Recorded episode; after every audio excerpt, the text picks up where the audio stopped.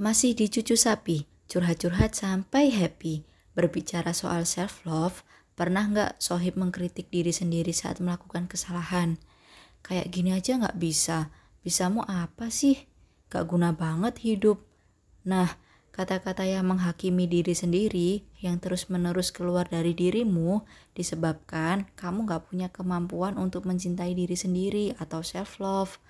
Hal ini berbeda dengan narsisme, perilaku seseorang yang mencintai dirinya sendiri secara berlebihan, sehingga cenderung ke egois dan menganggap dirinya yang paling benar. Sohib, sebentar lagi Nabila nggak sendirian nih. Aku akan ditemenin sama seseorang buat bahas-bahas tentang self-love only on